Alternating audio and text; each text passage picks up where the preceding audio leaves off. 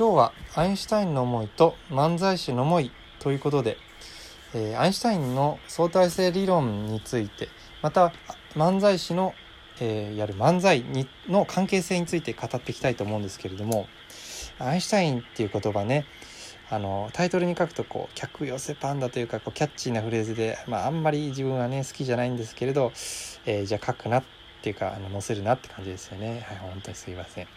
はい、であのアインシュタインのその相対性理論で言いたかったことっていうのはいくつかあるんですけれどもそれは原理としてまとめられていてでその2つ、えー、名前はど名称はどうでもいいんですけれども一般相対性原理と、えー、等価原理があるんですけれどもまあその2つの例えばその一般相対性原理えー、定義を話すとどうでもいいかもしれないですけれども、はい。えー、あらゆる座標変換において、えー、物理物理法則は強変である。また、えーと、物理法則が強変であるっていうのはその表現したベクトルや表現したテンソル自体が、えーと、成分表示の場合、えー、その座標変換に対して同じように変わっていくよ。だから共に変わる。強変だよ。物理法則が強変だよっていうパターン。の言い方と。またその後ろに隠れている不変なものがあるからつまりベクトルの量というものが不変だから、え成分がそれによって変わっても同じように変わるよっていう。つまり物理法則物理量は不変であるっていう言い方でもできる、まあ、そういう、まあ、アインシュタインのその先見性みたいな思いがあるんですね。こうであるべきなんだせあ世界はっていうかその宇宙はっていうアインシュタインの思いが原理となって書かれてそれが相対性理論として理論をアインシュタインは思いを理論にしたんですけれども、えー、その理論が実はぴったり合ってるみたいな話なんですね。これは奇跡っていうかもう奇跡っていうのも変なのか変なのかな。当然なのかもしれないけどもうただただ頭が下がるというか尊敬する。そういうアインシュタインの天才さなんですけれどもそれとまあ漫才師のやる漫才、まあ、自分はあのなんだろう。えー、爆笑問題とかオードリーさんとオードリーさんだけさんつけてる。オードリーとか。まあえっ、ー、とあと千鳥とか、えー、いろんな漫才師のそんな色いろいろではないか、まあ、偏った漫才が好きなんですけれども。そのそういう漫才師のやる漫才っていうのは漫才師の思いが入ってるはずわけなんですよね。聞いててハッとさせられる時ありますよね。そのあるあるネタっていうのをあこんな見方があったんだっていうそういう見方をできるみたいな。で、えー、その視点を紹介することによって、えーと、変化を生ませるっていうか彼らの、えー、世界観っていうのを私も共有できること共有することができる、まあ、漫才師の思いみたいなのがあるわけなんですね。はい、そういうところでえっ、ー、とその、まあ、思いがあるのはもちろんなんですけれども、それじゃあいかに伝えるかってことになってくると。で、アインシュタインが選んだのは当然、え科学、論文を書くことによってその思いを伝えようと。漫才師は漫才によってそれを伝えようとしたわけなんですね。はい。それで、あのー、当然ながら、えー、自分の思いだけを言っててもしょうがないと。何かこう、自分の思いを伝えるにはどうすればいいか。えー、何か相手と同じ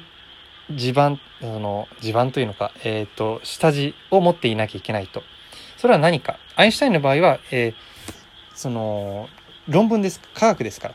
今今までの物理学を覆覆すっていうのはその実験事実ではないですからね。アインシュタインの思いっていうのは。きえー、今今までの物理学と一致していなければならないですよね。その相対性理論の一部分が。はい。まあえー、言ってみれば、えー、っと今までの物理学で言うと、えー、そうですねあの慣性の法則ニュートンの運動力学がありますけれどもえっと、まあ、単純な円運動や摩擦えっとて、え、なんだバネの振動のような運動などは、えっと今までの物理学で対処できると。けれどもアインシュタインのあじゃないけれども、えー、例えば宇宙の、えーと、水星のね、えーと、光がこの太陽水星の光っていうのは太陽光太陽の光なんですけど水星のこの反射光が、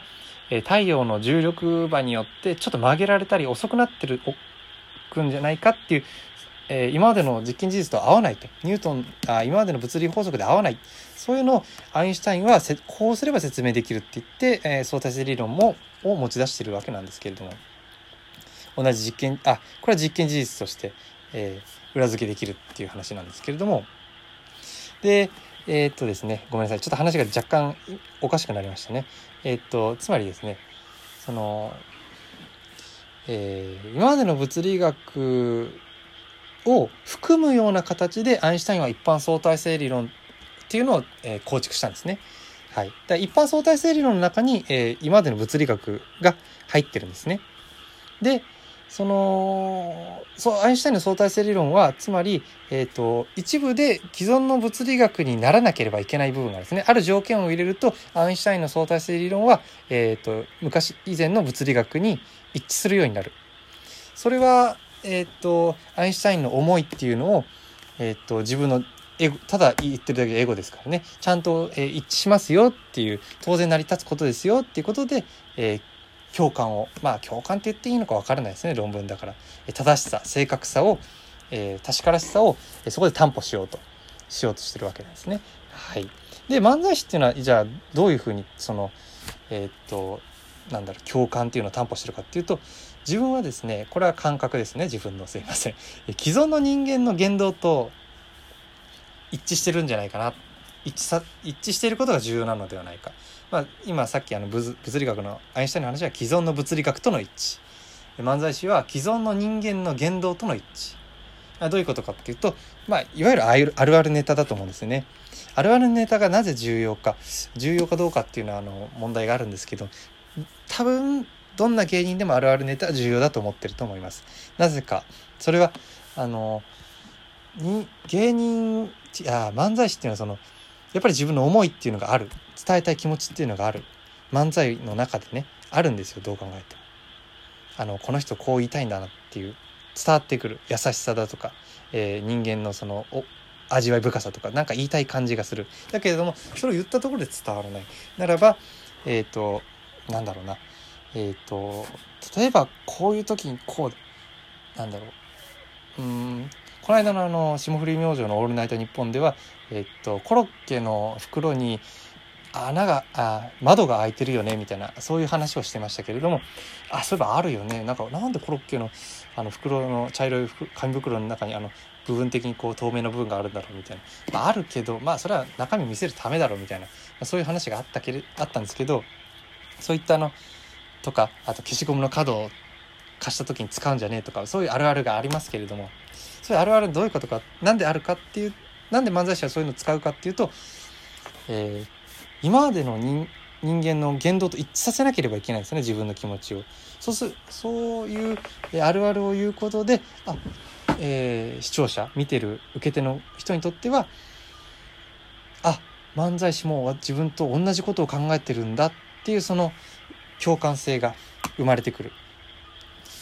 はい。だからこそ、えっと、その漫才師にの中に引き込む引き込まれることができるっていうんですかね。受け受け身的ですけど引き込まれる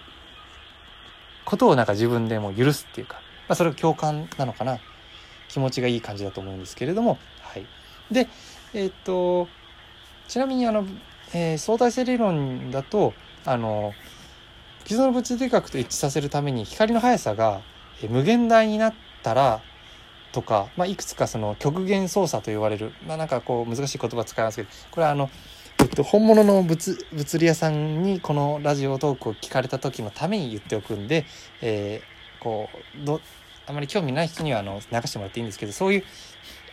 えー、っと操作をすることによって既存の物理学と一致すると。はい、で、えー、っと漫才師はどうするか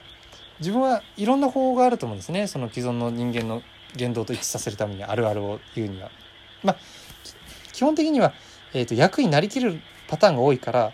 えーと、ツッコミとボケって分かれますよね。えー、相方をどちらか一方を世間代表に仕立て上げるとそのどちらか相方をこうあの世間代表のようにしてその世間代表に突っ込むことで、えーとえー、こう全員に気持ちを伝えようと自分の気持ちをあ世間代表の自分の気持ちに対してこう突っ込むんだみたいないう漫才を見ることによって自分もなんかあじあ漫才師は、えー、自分の気持ちっていうののえっ、と笑いの中で、えー、なんだろうな伝えることができるそれがこう漫才だと思うんですね。はい、でアインシュタインがやった科学とあ科学論文というね、えー、人々に共感させる方法と義務あ強制的ですけどねほとんど。えーまあ、強制って言ってもいいいい意味ではですね確からしい正しさというその論文と、えー、漫才師の漫才っていう方法2つがあるんじゃないかなと思って。でこの2つは、えー、かなり同じような構造を持っているっていう話を今してきたんですけれども。例えば、まあ、これなんでこういうことを思ったかっていうとあの爆笑問題ですね、えーと、太田さんがよく言ってました。田中さん田中はこう世間代表だと。自分は最初なんか随分前に聞いた時になるほどなと思いました。田中さんのそのなんかあのなんだろうなぼんやりしたなんかその、えーと、ここをつくんかみたいなそのセンスがねみたいな太田さんがよく言ってますけどね。そういうのを、えー、太田さんはだから社会に対して言いたいんですよね。お前らセンスがねえと。こう考えるべきなんじゃねえかと。でもそれを直接言ってはつまらないから。オブラートに包んだりチャップリンの影響かもしれないですけれども。何か一歩え引いたことによって、えー、伝えられることがある。それはなんか、ね、オードリーの若林さんが春日さんをなんかバカにしてることとなんか似てる気がするし自分は最近好きな A マッソっていう人が A マッソの加納さんが村上に対して言ってる。自分はあやばい43秒。これちょっと厳しいな。まあそういう形でえー、っとなんだろう。漫才師っていうのは